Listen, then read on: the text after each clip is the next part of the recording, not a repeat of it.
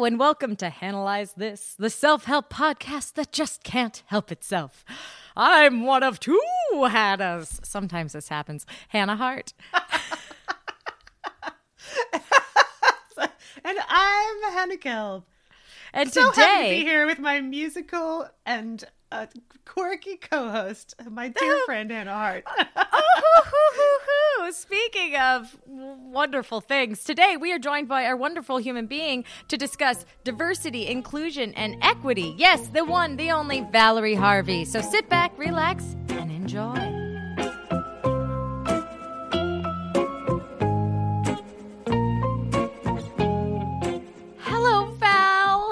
Hi, Hannahs. Hello. Val, thank you so much for coming and talking with us today. It is an absolute honor to be here and to talk to you ladies. I can't wait to dive in. I can't wait to dive in too. You know, it's funny. I just thought we always say like, hello, my buddy. And we always say like, oh, hello, my pal. But today we're saying, hello, my Val. Yes. Or Val Pal. I've been called that. Oh, you've been called a Val Pal? Oh, yeah. I'm a Val Pal for sure. Oh, for sure. And that rocks. I hope it's okay to share this, but I feel like the earbud should know that Valerie is like sitting here like an angel whilst her TV is broken. Like she's putting this podcast before getting a new TV. That's true. In this time in human history, that is laudable. Well, if that is not a testament to my commitment to this podcast and helping the world understand DE&I, I don't know what else is. I just don't know. What happened though? What happened with the TV, Val? Wait, what happened? Oh my goodness. Well, I mean, honestly, like it happened so fast. I was like, how the fuck did that just happen? I can say the F word, right?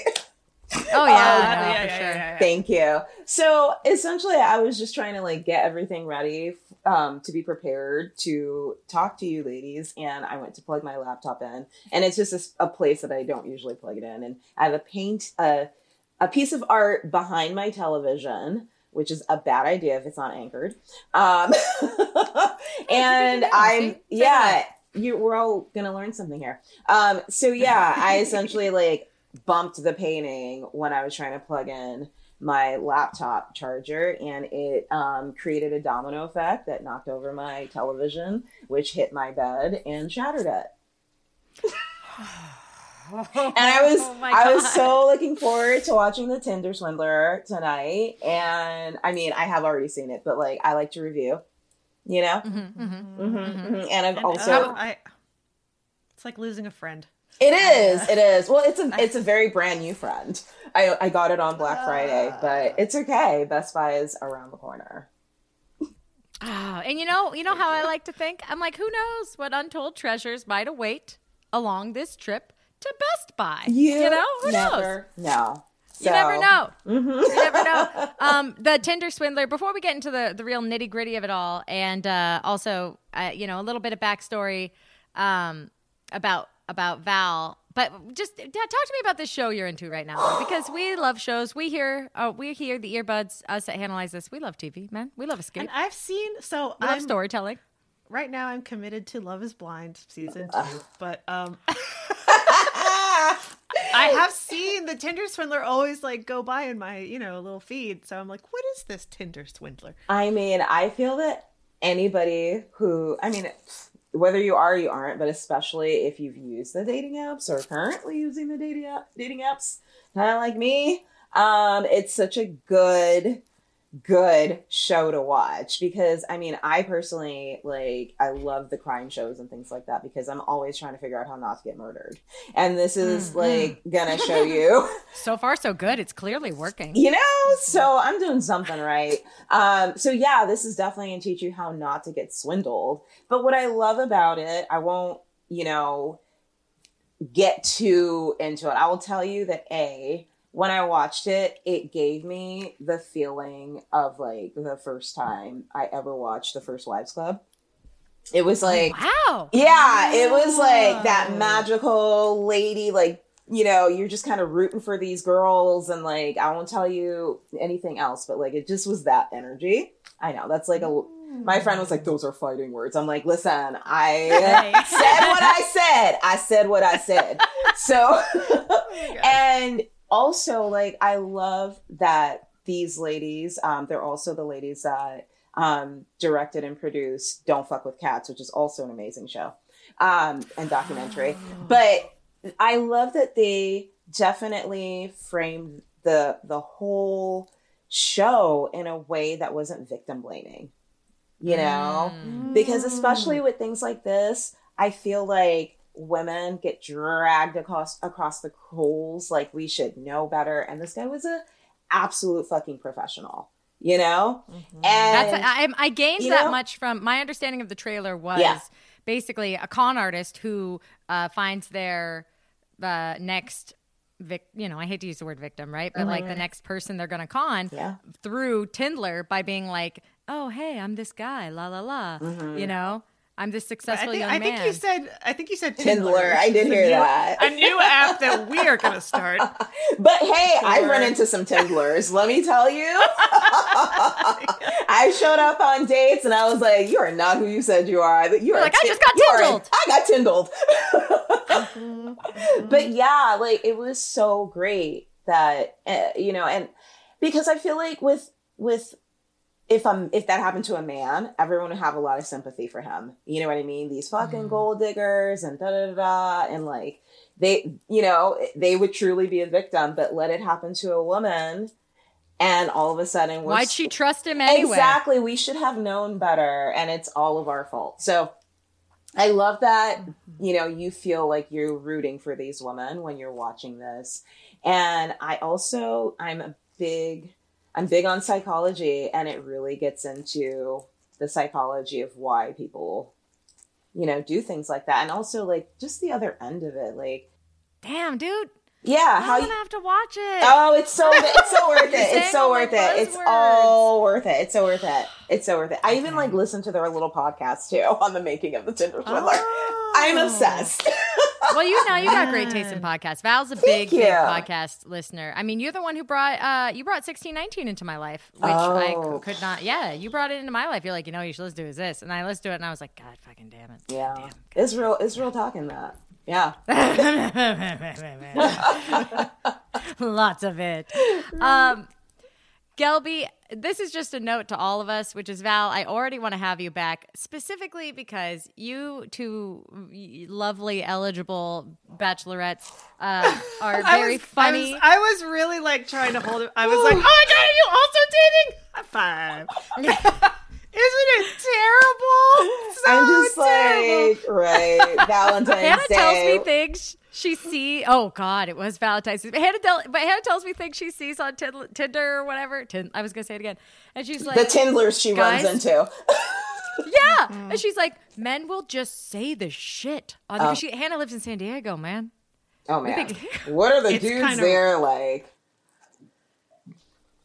It's rough. It's largely, it's like, I think I don't know if this happens in LA, but there's something about San Diego, probably because the weather and the proximity to the beach, where it's like every guy, whether he's 20 or like 48, is like, what's up? Like, I'm just here to like party. I know I'm like 48, but I'm just like not really ready to like settle down yet. I mean, like, I'm not judging anyone for any of their life choices, but it's like, I feel like a lot of Peter Pans.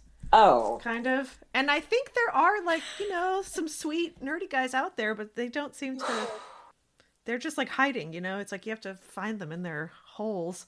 I mean, listen, the only thing that made me feel better about dating, and especially dating online, is reading the book Attached.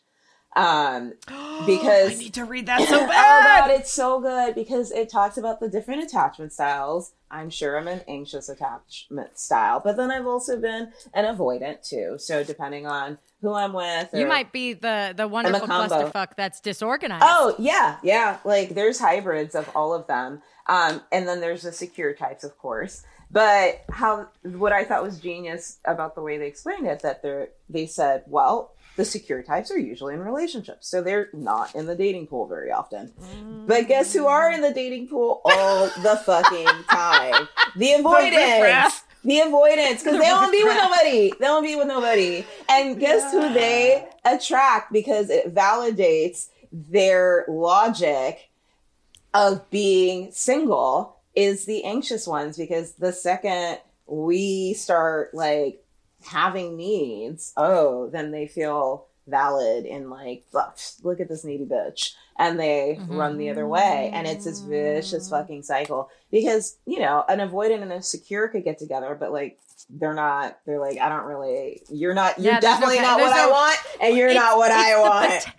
So it's the potential for healing that draws people together, but not everybody is ready to like rise. Yeah. At all, you know what I mean? Like to the occasion, right? So you could have an avoidant and an insecure.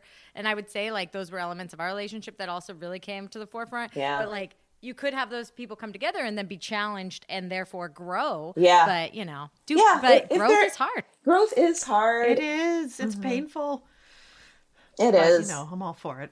And because of the way society is, those tools, you really have to look for them. You know, they weren't handed to us at birth, or really like for me at any point in my life, except for whenever I've sought them out. And so, you know, if you have like really good neuroplasticity, you know, then you can be malleable and you can like grow. But a lot of people, they just, it's so much easier to stay the same, you know, and it's so much easier to just displace blame and not to ever really look at yourself and your part in something. And I struggle with that all the time. I'm like, well, single going on like, you know, 20 years, you know, about. So I don't know. Is it me? Well, you know. But I have to honor my journey. I have to honor my journey. Yes. And I had a lot of things in the road that I think a lot of people didn't have, you know, on this journey. And I think that if I had rushed it, I would have been in a place that I would not.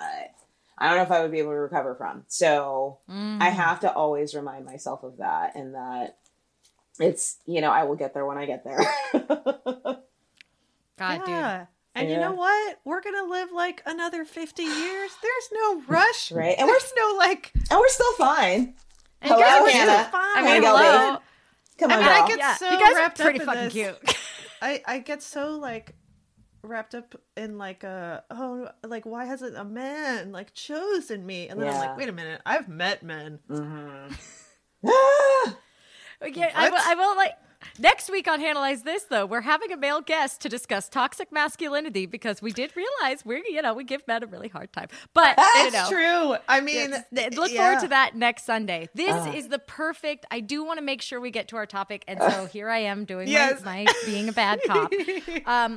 You know, we are going to discuss the tools that society hands us and the ways that we can grow and evolve past them, as we talk with Val about her journey, both through her career and personally into new work. And we're going to get to that conversation right after this. And we're back. Val, I know you as a makeup artist. I know you as a beautiful, beautiful, loving soul. I know you as a witch. I know you as a friend. You know, I know all. Yeah, I know it all. And most recently, you've taken your personal journey, your career journey, and added a new element to it, which is this work in diversity, equity, and inclusion. So will you walk us through it? Because I'm not going to do a good job. I will. So like your journey. So you know what, you got your start. I mean, you've been working in makeup. Yeah. I was working in makeup, but I've also been black for 41 years. Right. So. Yeah. Oh my God. Yeah. So I got a lot of experience, lots to draw on, lot I've seen. I done seen a lot. Let me tell you. And you know, started out in makeup, which is not traditionally the most inclusive space. And that showed when I, you know, like I talk about my journey with makeup, and I have before. And a lot of people, especially with me, your makeup journey looks kind of like what your mother's makeup journey looks like. you know, and how she navigated it a lot of times inspires people, you know, or teaches them things early on. And one thing that I was very, I didn't know this was the reason why, but my mother and my aunts, they're all very dark-skinned women.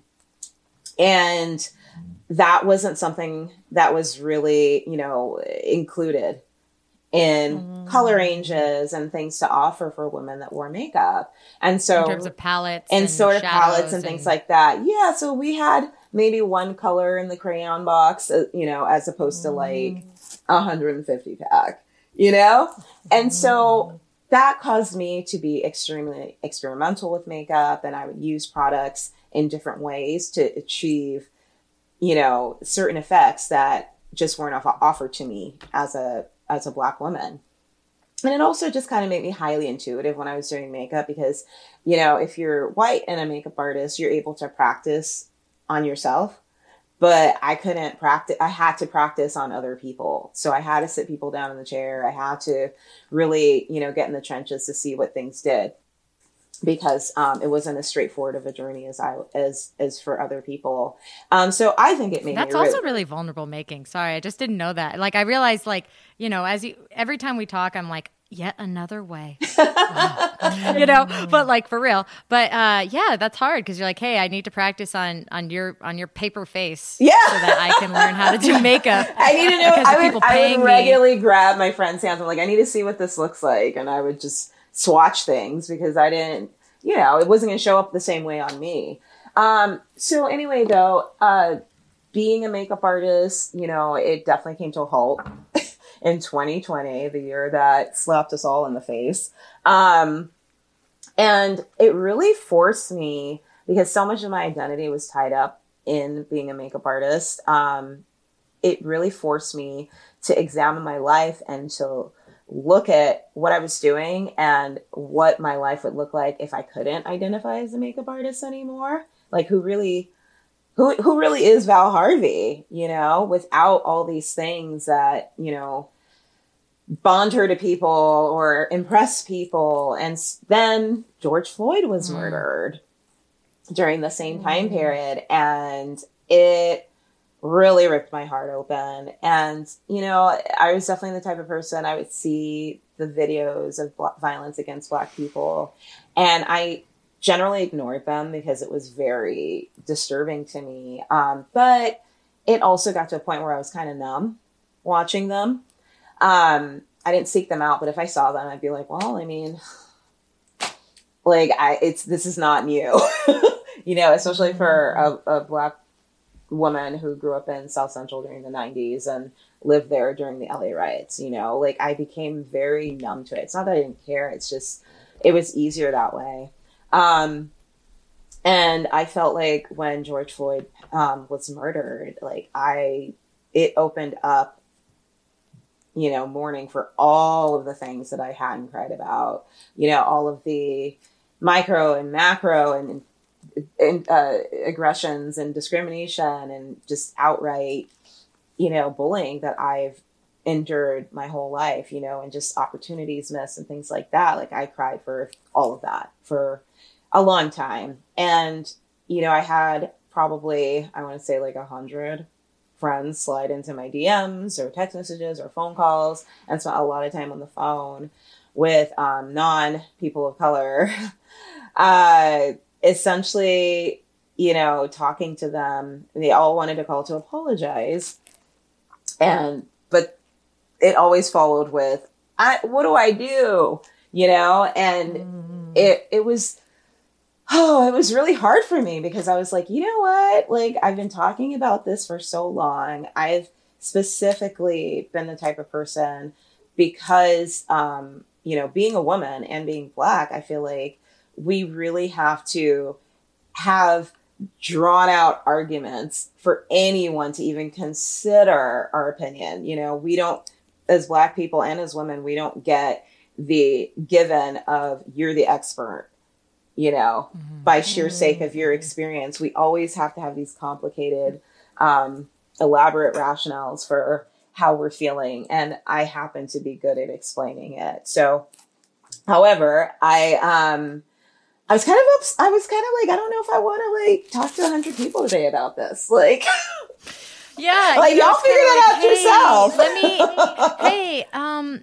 So first of all, let me just like push on your wound, but then also, can you hold me in your wound? That was that. Yeah. I was like, while I'm still bleeding, like, and so, yeah. So listen, I kind of took a moment off from, you know, engaging in that way. However, I started to realize at the same time, you know, as much as it felt like an imposition, I definitely was, I have a front seat to what it looks like when people like me aren't a part of the conversation. And so I didn't want that to be the case either, you know? Very fly on the wall. Yeah. I assume you're also referencing like being a makeup artist too, is that you like people, you kind of like blend, like people will say shit. Oh yeah. You know? Oh yeah. Yeah. And it's just, you know, it would be easy for me to resign and just let everybody do their own research. But I honestly didn't know if I could trust people to translate it in a way that just wasn't solely for their benefit either, you know, because we've seen that. Like, I mean, we're seeing it right now with CRT, how, you know, non people of color want to continue control of the narrative when it comes to race relations. And they want to be the ones responsible for defining what racism looks like. And who is, I mean, A, they don't even fully understand it because they've never experienced it. So they're going to let a lot of things slide, you know?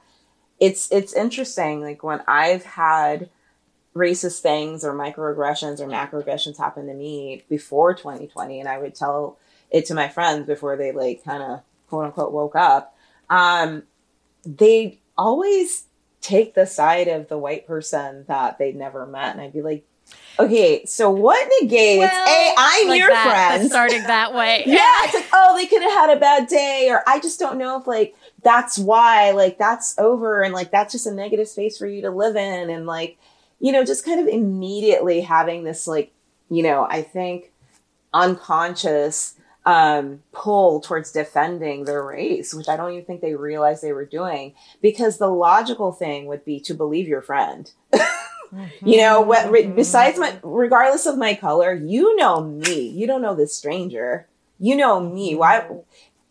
You know, and so it just led me to believe a lot of my friends thought I was crying racism, even though now they get it. You know, mm-hmm. So that was something that, you know, I definitely want it to be a part of the conversation. And so that led me to decide to take a certification program for diversity, equity, and inclusion at Cornell University. And I got certified in the summer of 2020. And I've been really lucky. I've been able to work with brands like Maybelline, marketing companies like The Right Now, great cosmetic companies called like RetroVay, and a really cool company called Embodied Labs that actually I've been working with them to create active empathy experiences through virtual reality. And it is fucking cool. And we're working. Can you tell what is like, what kind of a scenario would that be? Like, so essentially right now their existing experiences, and what really drew me to them was that their CEO and founder, her mother had dementia, and something that was really heartbreaking for her that she shared with me was that she was watching her mother go through dementia, and she, you know, really had to work hard not to get frustrated, and, you know, and also struggled with like not understanding what her mother was going through. And through research and, after her mother passed, she decided that she really wanted to explore, you know, having more empathy for people who are suffering like this. And through her research, she was able to, she founded the company and then researched and worked with the medical community to build these experiences for the medical community. And really, I think it would benefit just anyone because we're all going to have to go through this at some point. I've definitely been through it with my mother. where they show you what it's like in a fully immersive experience to have dementia. And so, and it's more than just being forgetful. You know, there's a lot of other things that go into it. Auditory things, seeing, vision things, like sensitivity to light and day. And what's great about it, and what's really the coolest part about it, is that with virtual reality, it actually creates neural pathways that register as a real memory. And so you are now, you know, it's as if you really did have dementia for the time that you were in this fully, this immersive experience.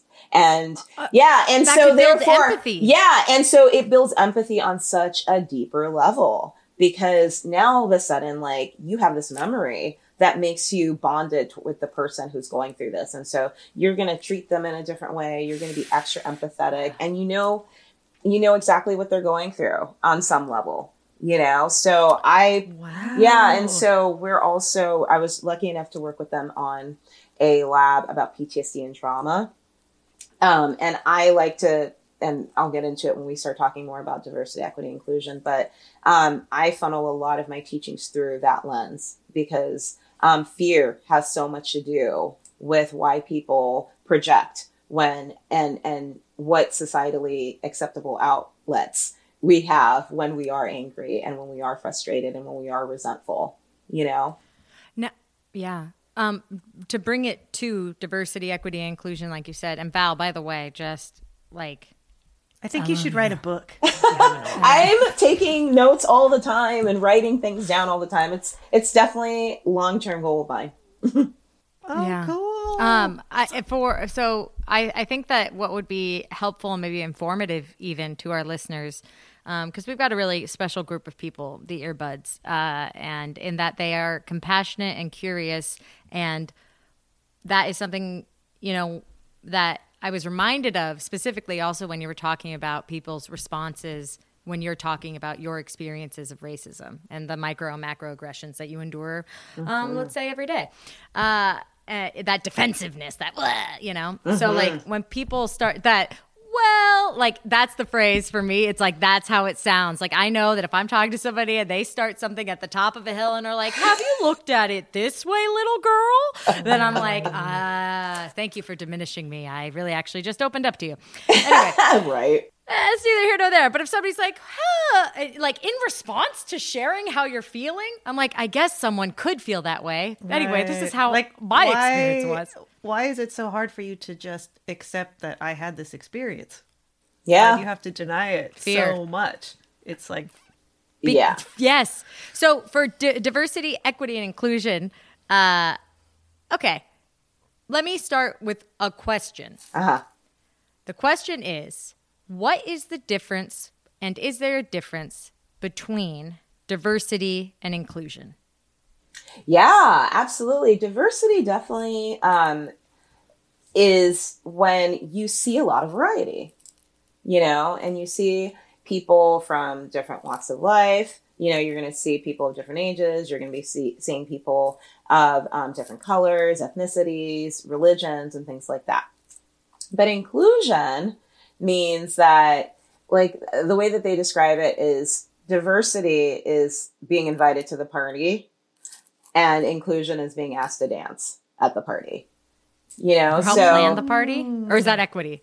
Equity is probably being able to plan the party. I think that is a great, yeah, that's great. And I'm going to use that. Yeah, plan the party. Yeah. So it's like diversity is like you're invited to the party. Inclusion is you get to pick some songs and we get to dance at the party. Exactly. And then equity is you're on the party board. Yeah, you're planning committee. You're on the planning committee. Planning committee. Exactly. So yeah, it's you want to make sure that you're not having diversity for diversity's sake. You want to make sure that it makes sense, and you want to make sure that it, because, you know, studies have shown that companies who are diverse and that actually utilize the differences in opinions and approaches in a meaningful way, their companies are way more successful. But the operative word is meaningful. Like, it has to be meaningful diversity. And we have to be, consistent with that, you know, just not allowing them to speak sometimes, because when they've taken polls of people who are diverse in companies and asked them if they feel like they're being utilized in a way that makes a difference, you know, a lot of them are not, you know, able to answer yes to that, you know? And I mean, I feel like that's happened to me on occasion too, where I've been asked to, you know, just be a black makeup artist on set because we just want the one there. And I'm like, no, I'm not just going to come and hang out and hover over other makeup artists, white makeup artists, while they're doing their thing on black, you know, talent, just so that so we can just, me and the black talent can stare at each other. I don't know. I'm like, what do you want me there for? You know, this has to be meaningful. Yeah, it sounds like you can have diversity while not having inclusivity, which is not enough. They are not mutually inclusive. Right.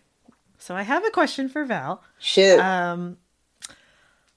I feel like so they're almost every huge company now and all, brands are going through the motions of EDI, like and also this kind of weird, like, we're wheat thins, but like, we're gonna end racism. Like, can a, you know, like I just saw this ad the other day that was like, can a brand bring social change? Absolutely. I was like, I don't think so. Thank you, brand, for telling me that. I know you would like me to believe that. I don't see how that's possible, but so have you been able to, have you ever had a kind of experience where you've come up with that sort of feeling like this company or this brand or these people are, they want me to be here to like check a box off, or has it been mostly positive?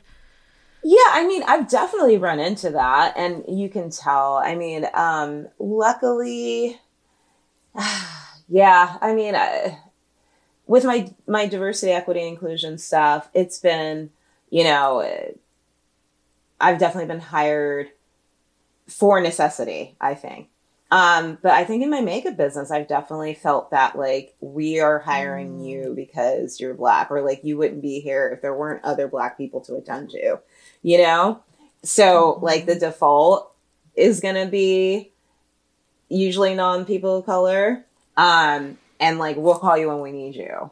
So yeah, I've definitely gotten that. Or like I said, I had someone call me up once and be like, we just want a black makeup artist there because there's black talent, which, you know, our makeup artists are going to handle who aren't people of color, but we just want you there. I'm like, just so I can catch their eye. Like, make sure people feel comfortable. It's so weird. It's bizarre. It's like, it's very like, it gives me like, I don't know, like it gives me like. I don't see how you could say that out loud to a person. Like how? Yeah, like, because no, Hannah Gelb, people don't see all people as people, and they don't realize that they're in so deep. They think it's appropriate to say that to someone. Well, I think she thought that I would think like, wow, they really want, you know, a person of color here. Like it, I don't know. It just, it seems sincere. However, it was very misdirected, you know, like she didn't really understand that this wasn't a compliment. Kind of like when people tell me I'm pretty for a black girl, like, what? That's not a compliment. Beautiful for a creature of the earth. Oh, I've heard it so many times. That is insane. So many times. Oh my God. Like stare at me like I'm an anomaly. I'm like, there's so many more of me and who are way more beautiful than I am. So I just don't know why this is news to you. Also, what a way to try and take away the power of your beauty from you, man. A little like, backhanded. Little backhanded. Little bit like, just think of it this way. Haha, I'm always in your head. Never forget. Yeah. Society. So here's, you know, on the interpersonal level, like I'm really torn, right? Because like I definitely want to have more episodes and further. I want us to discuss about this topic. I want to discuss this more and at length because I feel like what you bring to the table here – is both an empowerment of, okay, I've got 100 people in my DMs apologizing to me for the vicious murder of George Floyd when I have lived in Los Angeles. I grew up in the 90s. Like, I have been here. You've all, and then, okay, fine. So I'm going to go get this certificate, which, like you said, wouldn't my 41 years of being alive as a Black person already validate? Guess not. Got to go get a certificate for people to listen to me. So you're taking these steps and taking these steps. And to channel it in this direction, how has that felt for you as a person? You know what I mean? Like, is it helping you? Like, you know what I mean? Like, that's what I'm trying to ask. Yeah, I mean, it definitely has, because it's led me in directions that I didn't think that it would take me. You know my history, Hannah, and you know... you know, just from growing up in LA and my religious history and things like that, I've suffered a lot of trauma in my life. And I had this parallel journey of healing from trauma and, you know, studying and becoming a diversity, equity, and inclusion expert and instructor. And they started to intersect in ways that I didn't realize that they would, you know, and it started with the book. It's things that I've always kind of like pinged around in my head, but they weren't at all, you know, organized at all. But I read this book called My Grandmother's Hands, and it was so brilliant because it really weaved together how fear is at the core and trauma at the core of racism. However, it's not just the trauma of Black people, it's the trauma of white people, because their trauma has to go somewhere. You know, if they're not processing it correctly and if they're not metabolizing it properly, it's got to go somewhere. And there are, like, what is a more socially acceptable outlet than racism? Except for, like, maybe sexism, homophobia, you know, just any of those isms and phobias. And that really got me thinking, along with reading books like The Polyvagal Theory and The Body Keeps the Score, or How to Do the Work, or gosh, so many books on psychology that I've read on how our nervous system plays such a big part in really hijacking the logical part of our brain, the part of our brain that we need to be able to work out that I'm not in danger when I'm around a person of color. A woman is not a threat to me. Her independence and her liberty is not a threat to me. Someone marrying a partner of the same sex is not a threat, and I don't need to be afraid of that. Like, the way that flight or fight works, you're quite literally locked out of that part of your brain that helps you, you know, work out that danger is not here and ever present. And just being able to metabolize that was, it kind of took how damaging and personal racism felt to me, you know, because, you know, it just felt like it was so intentional a lot of the time, which it can be. I'm not saying that it's not on some levels, but so much of racism and all the isms and phobias isn't personal, because, like, by definition, if you hate someone, you stay away from them. And so you're not getting to know who they are. It's just kind of this abstract thing, unless they've really done something personal to you. But, like, racism, things like that, it's very impersonal. It kind of is only able to live and exist if you don't know anything about people of color, you know? And so that's what keeps it alive, that separation, that segregation, you know, not really being able to understand that these are people too, and they have lives and they have families and they love the same way and they live, for the most part, the same way. And so if it's not personal, then it really boils down to this really abstract fear, and also just, you know, not being able to metabolize your own trauma in a productive way. You know, and taking the easy escape route for that trauma. You know what I mean? So what I'm hearing is that for people who might be in similar communities, or members of people of color, or people who are marginalized in our society in any number of ways, that the fear you might have of going towards these subjects and actually unlocking these doors and opening them up to study mm-hmm. might help heal the personalization of the wound mm-hmm. against who you are. So, or might help kind of separate that. It's the intention versus the impact. The impact is, this is on me, Val, like as a singular being on this planet, yeah. as opposed to, as overwhelming as our reality is, mm-hmm. that it's, quote unquote, not personal, has helped you, what's it called? What's the word? Deprogram. Yeah, it becomes the, like, I view.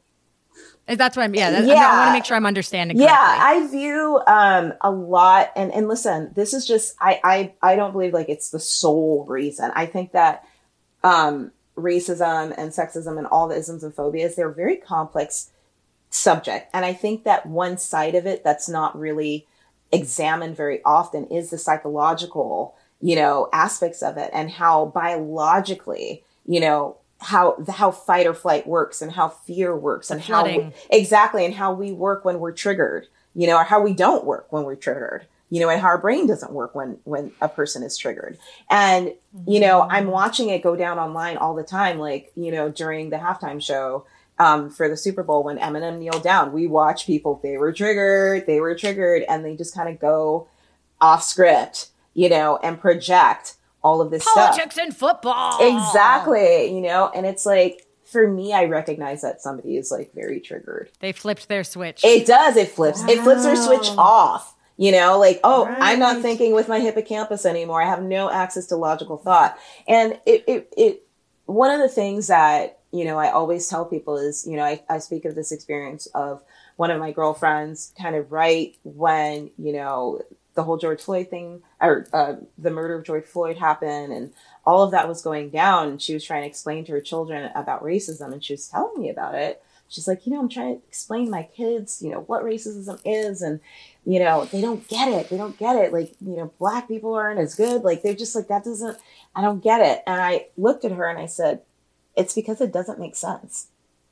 So they're right to not understand. It's not a sensical thing. And studying and knowing what I know about fear and trauma and PTSD, and about your flight or fight response, you have no access to logical thought. So you're like, and what could be more nonsensical than racism? What could be more nonsensical than, homophobia? Like, there's nothing more nonsensical, in my opinion. And so in my opinion, like, people are, It's like the big elephant in the room that fills up the room is this idea that, like, I'm superior, but really at the root of that is I am a afraid, insecure person. And this really has nothing to do with that. It's really because my parents didn't love me, or, like, I, had some sort of trauma in my life that I haven't addressed, and I'm funneling all my rage and frustration. And society has deigned this as a socially appropriate outlet because exactly. It holds it for its own trauma, like exactly. Society's trauma. Exactly, yes, it funnels personal trauma in the direction of homophobia, racism, yep. sexism, etc. Yeah, I mean, really, personally, I believe at the root of it is racism. Mm-hmm. I think at the root of at least white supremacy. It's white supremacy. Mm-hmm. That is the root patriarchy. All of it, yeah. White supremacy. Mm-hmm.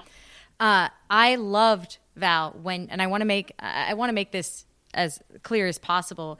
When you shared that with me last year or whatever, mm-hmm. Talking about your friend talking to their kid about, like, I don't even know how to explain racism, and you were like, it doesn't make sense, you can't. It, like, clicked really distinctly that to try and quote unquote explain racism is like trying to explain rape. It's like trying to explain mm-hmm. murder. It's like, well, some people kill. Yeah. And it's like, no. There's no justifying. It's not like that. It's not some people. Because people would say, quote unquote, well, some people are racist. Yeah. And no, they were taught that. No one is born racist. Yeah, absolutely. They absorb it. That's such an amazing It's so illuminating what you're saying, Val, because I feel like all the time you hear online or wherever, like, why can't we all just talk to each other? Like, it's like, well, we can't when everyone is flooded with terror and emotions, and then like everything gets worse, and then like I feel like people always, they're like, well, people just aren't willing. They're just not willing to change, and like, well, I've had these. Yeah, go ahead. Sorry. Oh no, like, well, how could anyone move when we don't even, as a culture and society, don't teach anyone how to take care of themselves, like with emotional flooding. How could you engage in a productive conversation? Yeah. And I feel like America is like a person who cannot reconcile with themselves. Like, it's like, they're like, we can't change because we cannot accept the truth. And it's like, as long as that happens, you can't change without just accepting, without judgment. Like, this is what happened. Yeah. And, like, as long as we're like, no, that's over. Like, we'll just limp on in this horrible way. I lost my train of thought. Yeah, it made it so much clearer, like, why these productive conversations just don't seem to happen that often. Yeah, I mean, I think we spend, and I think rightfully so, because, you know, we have to unpack a lot of different things to really get to the root of solving this problem. But I think we spend the majority of our time unpacking why we don't deserve this treatment. That's been a conversation for a long time, or validating our own worth within, you know, those, you know, addressing it, you know, and kind of like telling people that, like, you know, which I think, you know, I don't think it should be a conversation that we're worthy. You know, that should be a given. Wait, yeah. Are you saying so much of the conversation gets devoted to, like, even in mainstream media, being like, well, see, black people, I don't know, give them a chance, maybe they can. Yeah, it's like, exactly. We don't get to the real shit because we're spending a lot of time, you know, being like, people are equal and like you should treat everybody and you should, like, you know, which is, I think there's definitely a place for that conversation. Like, we definitely need that to be at the forefront because that breaks down. But it's not going to land in long-term memory if we're not creating a productive communication. Exactly. Structure. Because I think that at the core, like, the way that PTSD and trauma works and the way that flight or fight is triggered is that you don't have access to that information if your fears are triggered, you know? Mm. And so really, we have to prepare ourselves to be able to receive that information, you know, preparing our nervous systems to be able to receive that information as non-people of color, you know, and if they can work on regulating their nervous system so that just the mere mention of, hey, that was maybe a little racist or that comment was a little off, doesn't trigger you so that your brain's not working properly, it's never going to land correctly. You're never going to retain it, and you're never going to be able to enact it when the time comes. Because I've heard a lot of people, I've looked at their Instagrams and like they've got the black square and they've got, you know, you know, like they've got all the right things. They're saying all the right things, right?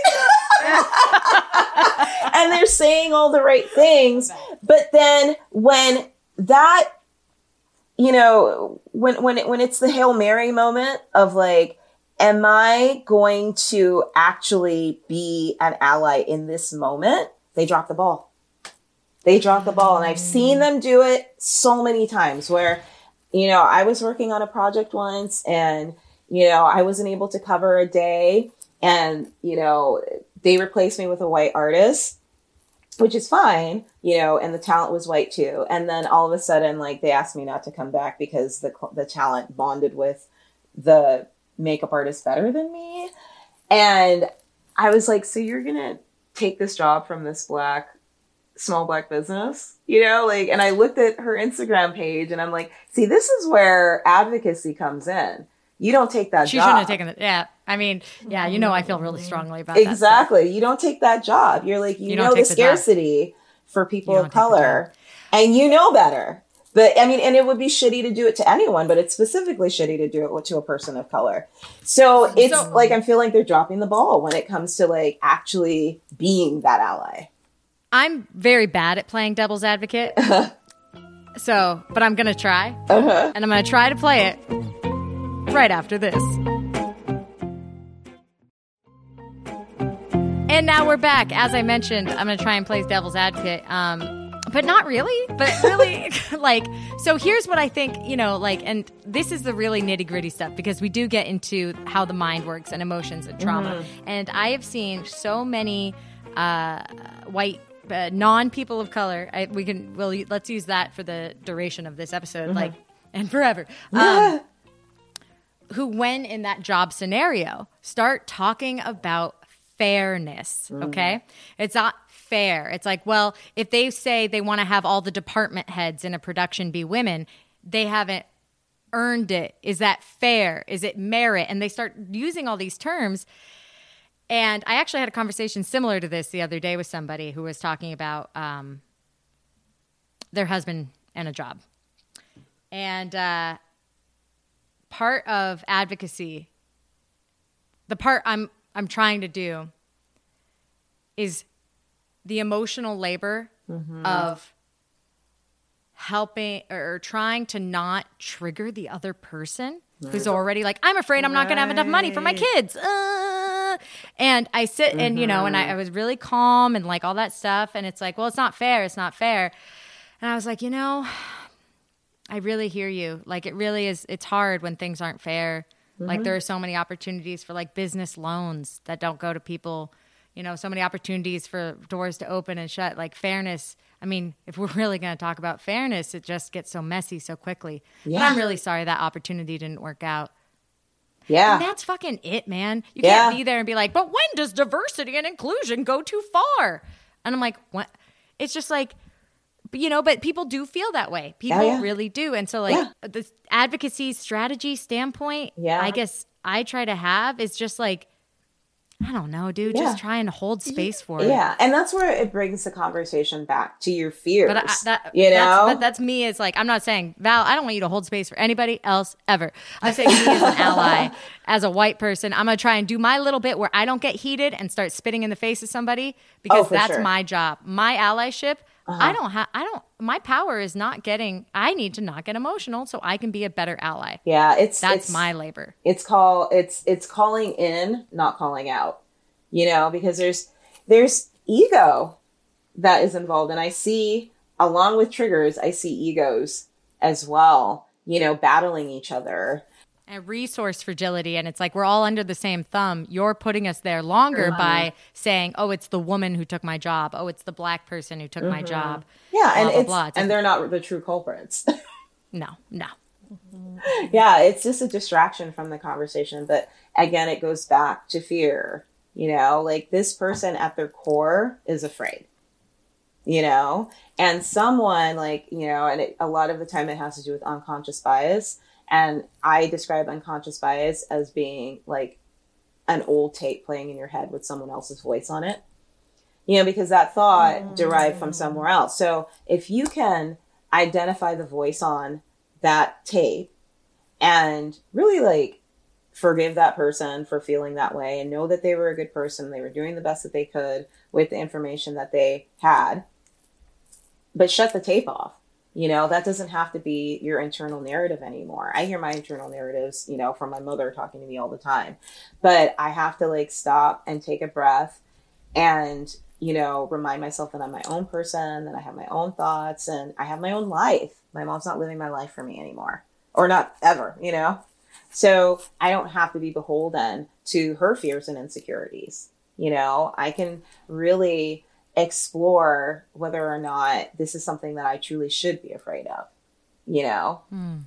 So yeah. And that's where the work comes, you know, part of doing the work of, you know, understanding and doing the research and exploring this topic in a cerebral way is also exploring the topic through a psychological and emotional lens as well.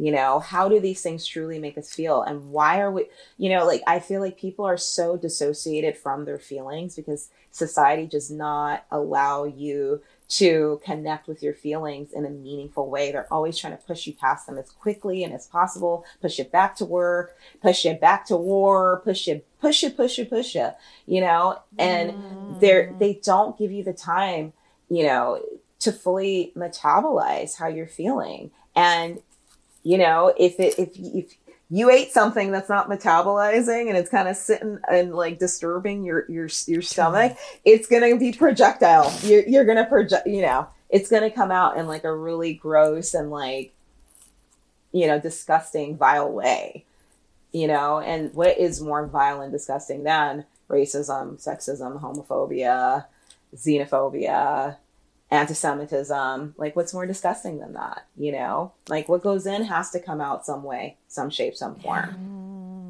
I'm so grateful to the people of color in my life who have allowed me, who have allowed me to grow and to learn. Mm-hmm. And when I feel myself get triggered on behalf of someone else, I now know how much more power I have as an ally if I temper it. Mm-hmm. I think to myself, like, I'm gonna do my best. That calling in, not calling out aspect, like, and I can only speak from my standpoint, but I want to honor the respect I've been given and the trust I've been given through my actions. And what sucks is that, like, wouldn't it be fun to just be like, la, la, la, la, la. Yeah. Look at me. I'm a big ally. Let me yell at people. Yeah. But that's not where my true strength is. No. And that's not where my power is. It takes power away from me. Yeah. You know? Yeah. I mean, so much of, as sickening as it is, though, to be like, I'm going to make space for this person across from me who's saying this right now. Uh-huh. And I'm still going to hold my ground. And I'm still going to say my point, but I'm not going to get mad at them. Yeah. As little and petty as that sounds. Yeah. You know what I mean? No, I have a question. But still be upset, but not, you know what I mean? It feels good to yell at somebody. You know what I mean? But it's temporary. The joy I know, that it's comes temporary. From it doesn't help. It's temporary. If I and really it's like care about my friends. And it's not productive. Mm-hmm. I had a person who I don't work with anymore who talked to me the other day, was saying, I'll never vote for another Democrat, starts railing about this, that, and they're like, I'm a libertarian Republican now. And this person is in a position of far greater social power than I am. And I sat there and I like really like was like, wow, you know, where's this coming? Yeah. And I like really held space for that person. And I went in my car and I just screamed.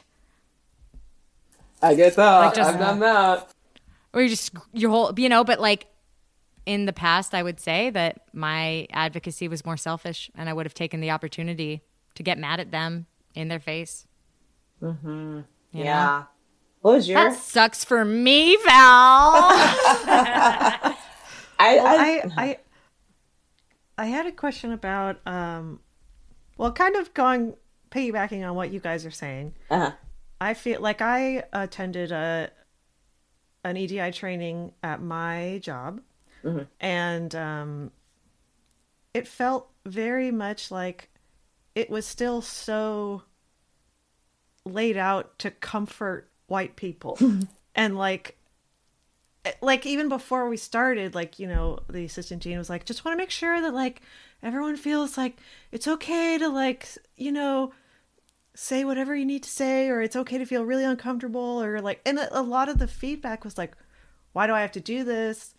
Like, you know, just, they should have hired Val. Right. Well, like, I guess I'm saying is how do you, cause it does, since we live in a white centered society that is continually centering whites, when you're having these conversations, how do you bring it back to, we are not talking about the white experience right now? Because like you were saying, it's so hard to get to the actual conversation because people are so busy being like, talking about this other bullshit. Yeah.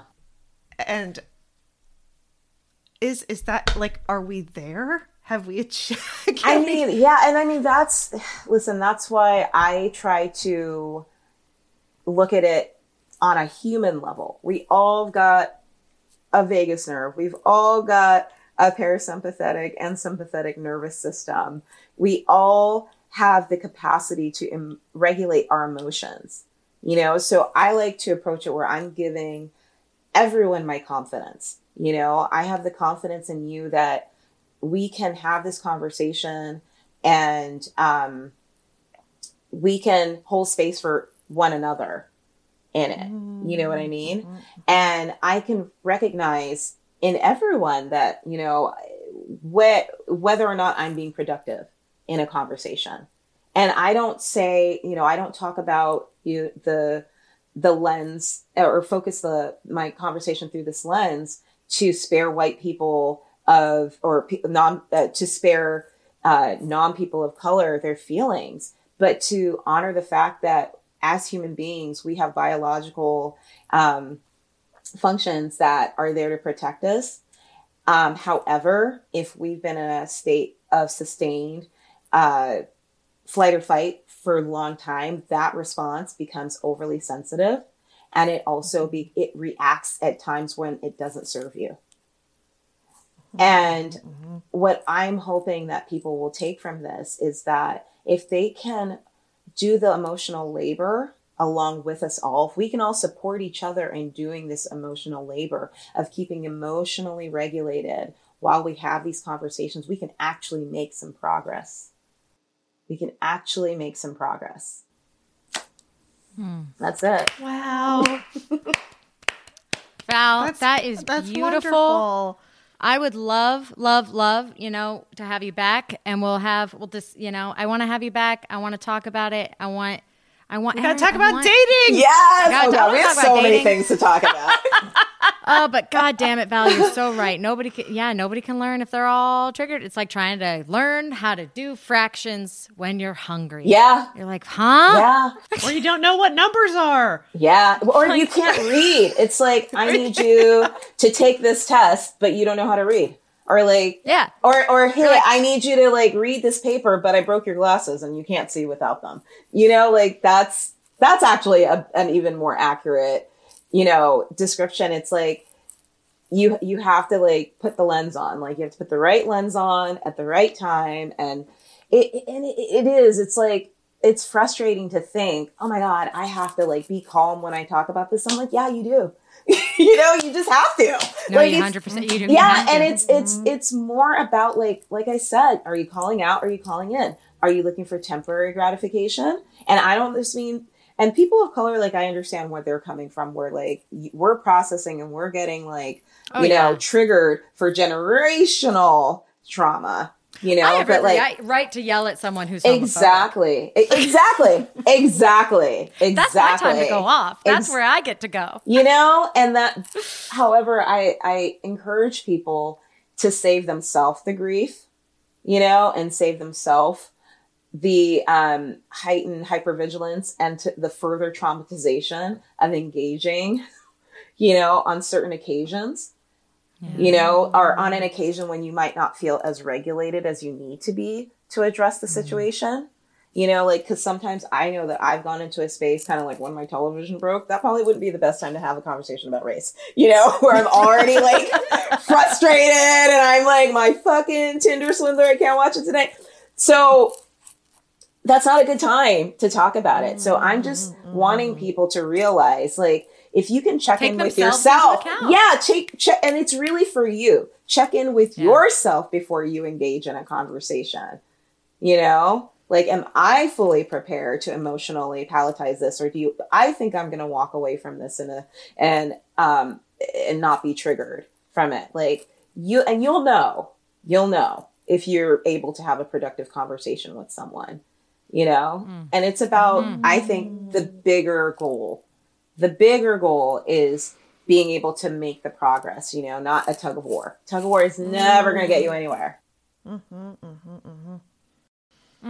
Tug of love, baby. Tug of love, baby. Tug of love. Let's do a tug of love. I've got a big tug of love in my heart for you, Val Harvey. I'll take it. Yes, thank you so much. This has been so incredibly helpful, and it's just been so great to have you on.